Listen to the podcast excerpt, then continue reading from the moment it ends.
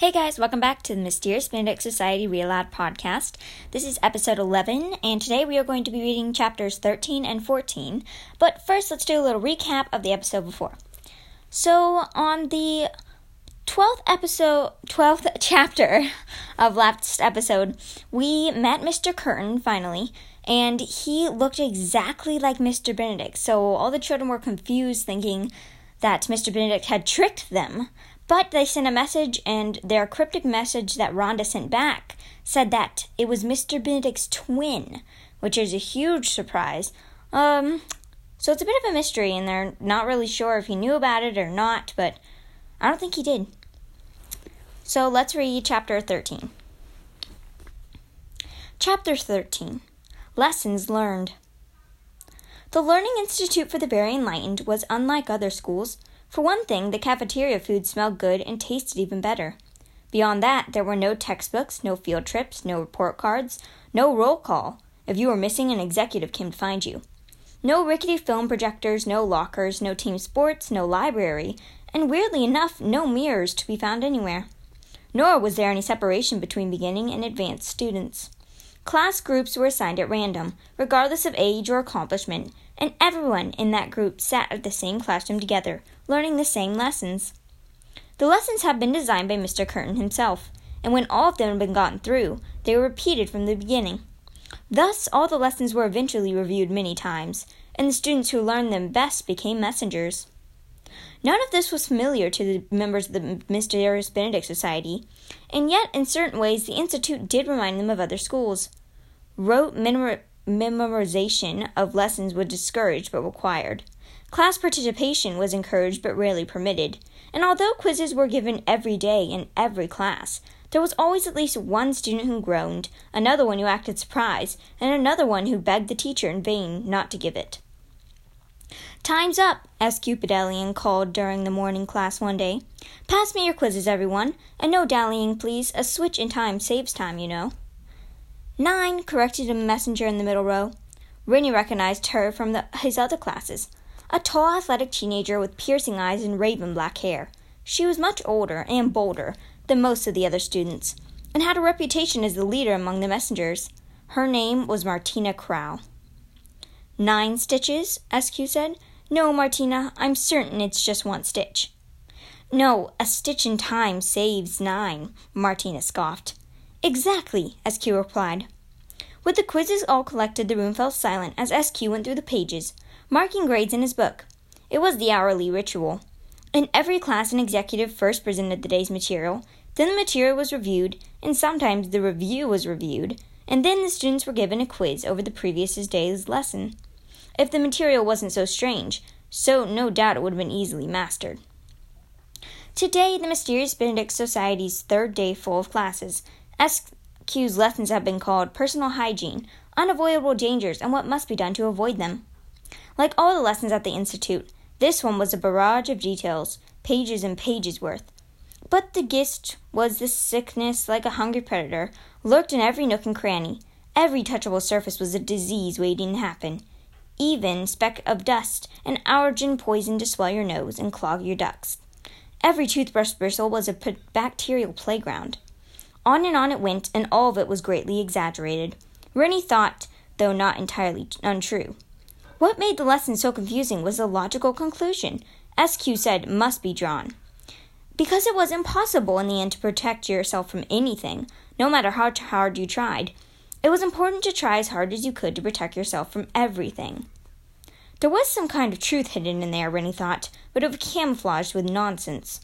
No wonder it gave students trouble. Luckily, he and Stiggy had been making perfect scores. To confirm this, Rennie glanced over at his friend, who gave a small nod and a thumbs up. Probably wasn't even difficult for him. Stiggy remembered everything he laid eyes on. So far, so good.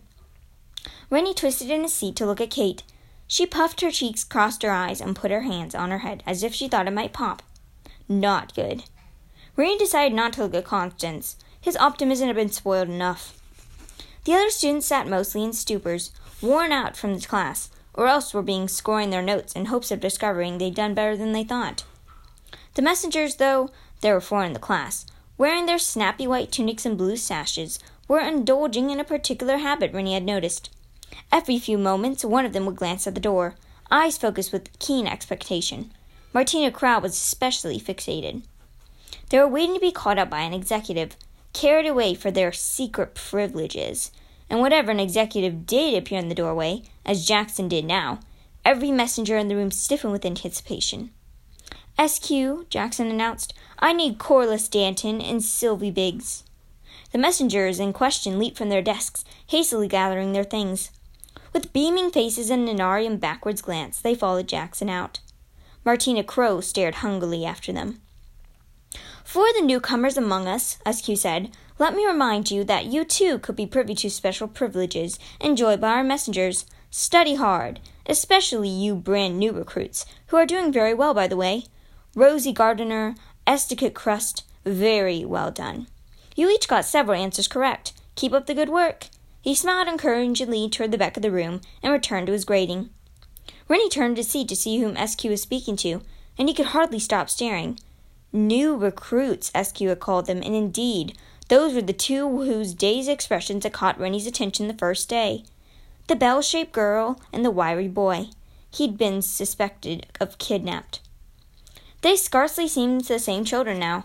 Their looks of sleepy confusion had disappeared, replaced by a look of purpose, even of pleasure in their eyes. These were not the expression of the children who had been kidnapped and secreted away from their will.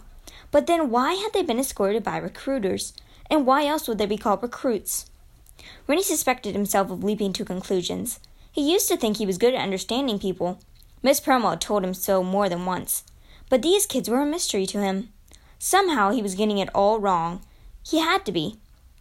And speaking of getting it wrong, Rennie's eyes now fell on Constance, sound asleep with her face on the desk. Rennie felt suddenly depressed. He needed to stop turning around. S Q finished grading the quizzes and stacked the papers on the edge of his desk. Okay, everyone, class dismissed. You may check your quizzes as you leave, and someone had better wake Miss Contraire. I'm fairly certain she's alive. I saw her twitch. Renard Muldoon and George Washington, please stay after qu- class. I need to speak with you. Rennie's tight throat. T- Rennie's throat tightened, and he glanced at Sticky, who looked as if he'd been stung by a hornet. Were they suspected of something? As the others filed out of the classroom, Kate gave the boys a meaningful look. Good luck, her eye said. Constance stumbled blearily past without looking at them, and then the two boys started up to S Q's desk. Their path was suddenly cut off by Mar- Martina Crow, who fixed them with a stare of barely contained fury. Startled, the boys stepped back as if they come on upon a rattlesnake. That's right, Martina hissed, step back. She glared at them, radiating in menace. Rennie wondered what to do. Should he ask what was wrong? Would this encourage her to attack? Martina, S Q said from his desk, do you need something? I know why you want to speak with them, Martina said, not taking her eyes from the boys' alarmed faces. Good for you. Now I do need to speak with them, so please excuse us. I'll go, Martina said, but not far. She leaned toward the boys and whispered, do you hear me? Not far. Certainly not far enough, Rennie thought as she stalked from the room. Why was she so angry? Did she suspect them of something too? Trembling now, the boys approached the desk. S Q looked grave. I'm afraid you two are in hot water. But why? Asked Rennie. Sticky wobbled as if he might fall down. You have Martina on edge, that's why. Frankly, fellows, I'm simply astounded. Or rather, I should say, astoundoshed. No, that's not, not quite. Astonished? Rennie prompted. Astounded? S Q nodded. Those two. Furthermore, I'm amazed. How are you boys doing so well on your quizzes? You're making perfect scores. I think Martina overheard me talking about it with another executive. By the way, which is why she dislikes you now. Sticky regained his balance. Rennie's breathing slowed. They weren't in trouble after all, except for some reason with Martina Crow. S Q gave them an appraising look. How do you explain your grades? It's unlikely anyone is helping you. You're brand new, and the other students naturally shun new kids, so they wouldn't be helping you. I remember things, said Sticky simply. I try hard, said Rennie. S Q looked as if this is what they, he just expected. Rememberingness and effortless, both fine qualities. It seems you two have an abundant supply. I just wanted to congratulate you and tell you to keep it up. Like Ustance and Rosie? Rennie asked. Oh, those two? They're a different case, boys. They're special recruits. Special recruits get extra attention in the early days by order of Mister Curtain. They're a little slow to come around, and they need encouragement. But you watch, one day they'll be the top students. Special recruits often end up being messengers, and many become exec- executives. Take Jackson and Jolson, for example. They were special recruits themselves. What makes special recruits so special? Sticky asked. He almost sounded jealous. S Q seemed troubled by this question. Well, as for that, I can't really say, uh, here nor there. All you need to know is, well, you don't need to know anything. Except for the material, that is. Obviously, you must know that. And how to... Actually, I suppose there are many things you should know, but... He checked himself, cleared his throat, and said, Just work hard, boys, and you'll have nothing to worry about. Except Martina, said Rennie. She looked like she was wanted to throttle us. S Q laughed. She probably does. You're showing her up. Perfect quiz scores are extremely rare. If you boys continue to th- like this, you'll be messengers in no time. And so naturally, the messengers hate you. There's a limited number of messengers, you see, and no guarantee they will stay a messenger. Have a bad week on your quizzes, and another student might take your spot. Does that happen often? Rennie asked. Hardly ever, S Q said. Messengers can't bear to lose their special privileges. I remember how awful I felt whenever I determined my sash and tunic. Happened to me several times, but eventually I got all the lessons down like butter. Like a pat of butter. Got them down pat. And never lost my position again. Until I was made an executive, that is. Anyway, I suppose Martina would seem like a threat to you. I understand her feeling, though. Of course, there's no call for her to be so cranky about it. Cranky was hardly the word, Rennie thought. Venomous was more like it. They would have to watch out for Martina Crow. And that is the conclusion of Chapter thirteen. So let's read Chapter fourteen. Chapter fourteen. People and Places to be Avoided. Rennie and Sticky spent the rest of the morning looking nervously over their shoulders. Between classes, they hurried through the corridors, not wanting to be ambushed by Martina. And when at lunchtime they spotted Martina lingering near the cafeteria counter, they put off getting their lunches despite their insistent growling in their bellies. Instead, they found a table and waited for Kate and Constance. When the girls returned from their counter, Rennie and Sticky quickly related what S Q had told them about the messengers, and also what had happened with Martina. The cafeteria was so absurdly loud, they could speak in normal voices and not be overheard. But it was all Kate could do to keep her voice below an outraged shout. "Where is Martina now?" she said, glancing left and right. "I'm trying not to see her," Sticky said. "Easy, Kate," Rennie said. He nodded discreetly toward a distant table. "She just sat down at one of the messengers' tables. Every now and then she shoots darts with her eyes, but let's not worry about it. We need to avoid her, that's all." Constance wiped her mouth on her sleeve. "Hey, when you boys get your lunch trays, bring me back some ice cream." "Whatever happened to asking?" Sticky said. "Whatever happened to please?" Rennie looked at Constance, who, by the way, of answering Sticky was poking her tongue out. She did have terrible manners, it was true. She spilled food with abandon, chewed with her mouth open as often as not, and held her utensils like shovels. But Rennie found her behavior more sad than irritating. He knew she must have never had anyone to teach her better manners. He had no idea what her life had been like before. Constance hated being asking questions and generally ignored them, or else responded by making rude sounds, but it was obvious she'd had little guidance. Constance noticed Rennie looking at her. She bugged her eyes and opened her mouth to show him up her chewed food. She didn't like being looked at any more than she liked being asked questions. Rennie and Sticky went up to the counter to order their lunches. The helpers were stirring soups and tossing pizza dough, and otherwise attending to a huge array of dishes, all which smelled heavenly, and the boys' mouths were watering like sprinkler systems. Rennie finally settled on lasagna and chocolate milk, and ice cream, since Sticky refused to do Constance's bidding. Rennie just didn't feel like dealing with a whining session. The helper who took his order nodded silently, averting his eyes, and setting to preparing the tray. Rennie watched him uneasily. Only a few helpers had ever spoken to him, and not one had made eye contact. Apparently, Mister Curtain had laid down strict rules about this. It was a strange requirement of the workers' jobs, that shows of deference. But the helpers met it up admirably. In fact, they were so silent and shy of eye contact that Rennie tried not to greet them or even look at them much. To him, this felt profoundly rude, but doing otherwise always seemed to take the helpers uncomfortable.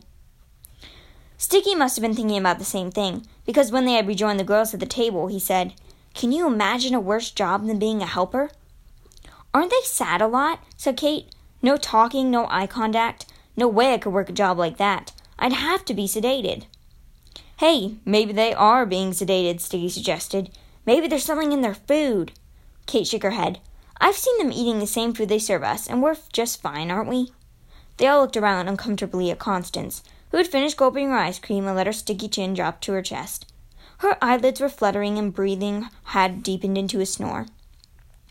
"Well, but she was that way before we got here," said Rennie. It was a long and wearisome day. The afternoon classes went much the same as the morning ones. First, Rennie would feel heartened by how well he and Sticky had done on the quiz, then dismayed by the hateful looks their successes brought them, from the other students and messengers in general, but especially from Martina. And if Kate and Constance were drawing no such unpleasant attention themselves, it was only because they were having a terrible time with quizzes, which was even more discouraging. When the last class was dismissed, the four of them went out onto the plaza and sat on a stone bench, all but Kate, who bounced in place, burning off energy. Most of the Institute students spent the hour before supper playing in the gym or else watching television in their rooms, but the Mysterious Benedict Society had wanted a little time to themselves. As it turned out, they spent their whole time on the plaza undisturbed by Martina or anyone at all, and yet they spoke hardly a word. The reason was that they could not stop staring, with a curious mixture of fascination, fear, and uneasiness, at Mister Curtain in his green plaid suit, silvery glasses, and mnemonic wheelchair. The plaza was a favorite spot of his. The children had seen him there but the day before, too, and also at night. It was well known that Mister Curtain often sat there for an hour or so in the afternoons, during which time no one ever disturbed him by but executives, and they came to own him to him when the urgent matters. This afternoon was no different. Everyone who crossed the plaza gave Mister Curtain a wide berth, and no one ever passed in front of him, as he seemed to delight in gazing off toward the bridge in the distance, and no one wished to disrupt his view. Gazing aside, Mister Curtain was hardly idle. He had a stack of newspapers with him and going through them, them meticulously, occasionally marking things and smiling mysteriously. From time to time he opened a large book, which he carried in his lap and made note inside of it. Then he would gaze off into the distance again. Eventually, Mister Curtain spun around and shot across the plaza, disappearing inside the Institute Control Building and snapping the children out of their trance. Having spent so much time staring, and since at supper they were unable to get a table themselves, the children would have to wait until after lights out for any secret discussions, for the evenings were devoted to study time. It was essential that Rennie and Sticky continued to do well on their quizzes, especially if Kate and Constance didn't start doing well. And at any rate, one of the few rules of the executives seemed willing to admit was that the students were not allowed in one another's rooms. Private meetings among regular students were the sort of thing strictly frowned upon in the Institute, where all secrets were reserved for messengers and executives. There was no prohibition regarding the dormitory corridors during study time, however, and before the children holed up in their rooms to labor over their notes, they lingered a few minutes outside the door to Rennie and Sticky's room. If they didn't talk to each other now, it was only because they were eavesdropping. They discovered that, at this time of the day, there was a considerable amount of activity and conversation in the corridor, which always provided an opportunity to learn something. Here and there along the corridor, little clusters of students stood talking, reluctant to knuckle down and study yet. And a steady stream of children toting toothbrushes and toiletries passed in and out of bathrooms. This evening was the most obvious eavesdroppees were Rennie and Sticky's neighbors, a couple of thick-headed, thick-middled other boys, who had a point of never speaking to Rennie and Sticky. The boys stood in their doorway playing a game that involved kicking each other in the shins without crying out, and as they kicked and grimaced back and forth, they speculated endlessly about messengers' secret privileges. This was a favorite conversation among non-messengers, but never a productive one, and it was no different with these boys. It soon became clear neither had any idea what the privileges were, only that they were much to be coveted. The boys talked quietly worth thin, and Rennie was just about to give up and go study when Jackson's voice boomed down a corridor. "Corliss Danton, there you are!" A few doors down, Corliss Danton jumped. Everyone jumped, but Corliss jumped the highest. He turned to look with strangely guilty eyes at Jackson, who came marching toward him through a little cluster of students, all of whom flattened themselves against the walls to let him pass. The corridor just moments ago all gossip and hubbub fell silent as a graveyard. Corliss straightened his messenger sash, and Jackson came up. "What What's the matter, Jackson? You know what the matter is, Corliss, said Jackson. Mister Curtain needs to speak with you. I've come to show you the waiting room. At the mention of the waiting room, Corliss, who was fair-skinned to begin with, turned positively white. The boys from the neighboring room flinched and took a quick step backward, trying to disassociate themselves. A murmur spread down the corridor. But, but, Corliss cleared his throat. He tugged at the bottom of his tunic. But come on, Jackson. Why would I be punished? What? You aren't being punished. Mister Curtain only wants to speak with you, but he's busy at the moment, so you'll have to wait. Come with me right now. Corliss shook his head and stepped back. I, you know what? I don't think so. I think I'll just, just...